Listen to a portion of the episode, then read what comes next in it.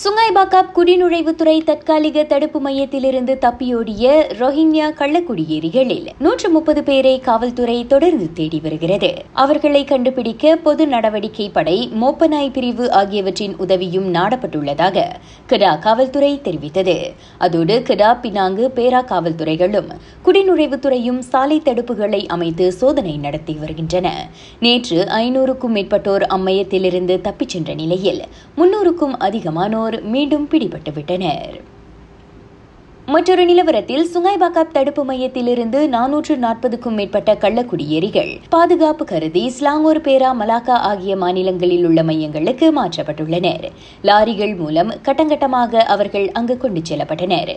கால்களில் ஒன்றும் அணியாமல் களைப்புடனும் சந்தேகப்படும்படியாகவும் யாரையாவது கண்டால் உடனே தங்களை தொடர்பு கொள்ளுமாறு காவல்துறை பொதுமக்களை கேட்டுக்கொண்டுள்ளது. நாடு முழுவதும் நேற்று புதிதாக ஆறாயிரத்து தொள்ளாயிரத்து அறுபத்தெட்டு கோவிட் நைன்டீன் சம்பவங்கள் பதிவு செய்யப்பட்டன.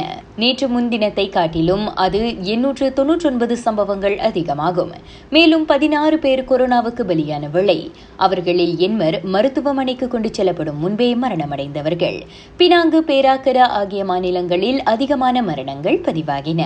இதனிடையே எண்ணாயிரத்து இருநூறுக்கும் அதிகமானோர் அக்கிருமி தொற்றிலிருந்து மீண்டுள்ளனர். பிகிட்ஸ் திட்டத்தின் கீழ் இதுவரை ஐந்து லட்சத்து முப்பத்தி இரண்டாயிரத்துக்கும் அதிகமான சிறார்கள் கோவிட் நைன்டீனின் இரு தடுப்பூசிகளையும் போட்டுள்ளனர். ஐந்திலிருந்து பதினோரு வயதுடைய சிறார்களில் அவ்வெண்ணிக்கை பதினைந்து விழுக்காடாகும். பன்னிரண்டிலிருந்து பதினேழு வயதுடைய இளையோரில் தொன்னூற்றி இரண்டு புள்ளி ஐந்து விழுக்காட்டினர் இரு தடுப்பூசிகளை பெற்றுள்ளனர். பெரியவர்களில் அறுபத்தெட்டு விழுக்காட்டினர் ஊக்க தடுப்பூசி செலுத்திக் கொண்டுள்ளனர். மலாக்காவில் உணவு வியாபாரிகளுக்கு அதிக கையிருப்பு தேவைப்படுவதால் கிரேட் சி வகை கோழி முட்டை பற்றாக்குறை நிலவியுள்ளது.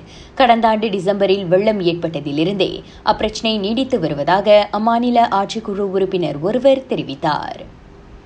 அரசாங்க முன்னாள் தலைமைச் செயலாளர் தான்ஸ்ரீ அலி ஹம்சா தமது அறுபத்தாறாவது வயதில் இன்று அயர்லாந்தில் உள்ள மருத்துவமனையில் காலமானார். அவர் ஈராயிரத்து பன்னிரெண்டாம் ஆண்டிலிருந்து ஈராயிரத்து பதினெட்டாம் ஆண்டு வரை அப்பொறுப்பை வகித்து வந்தார்.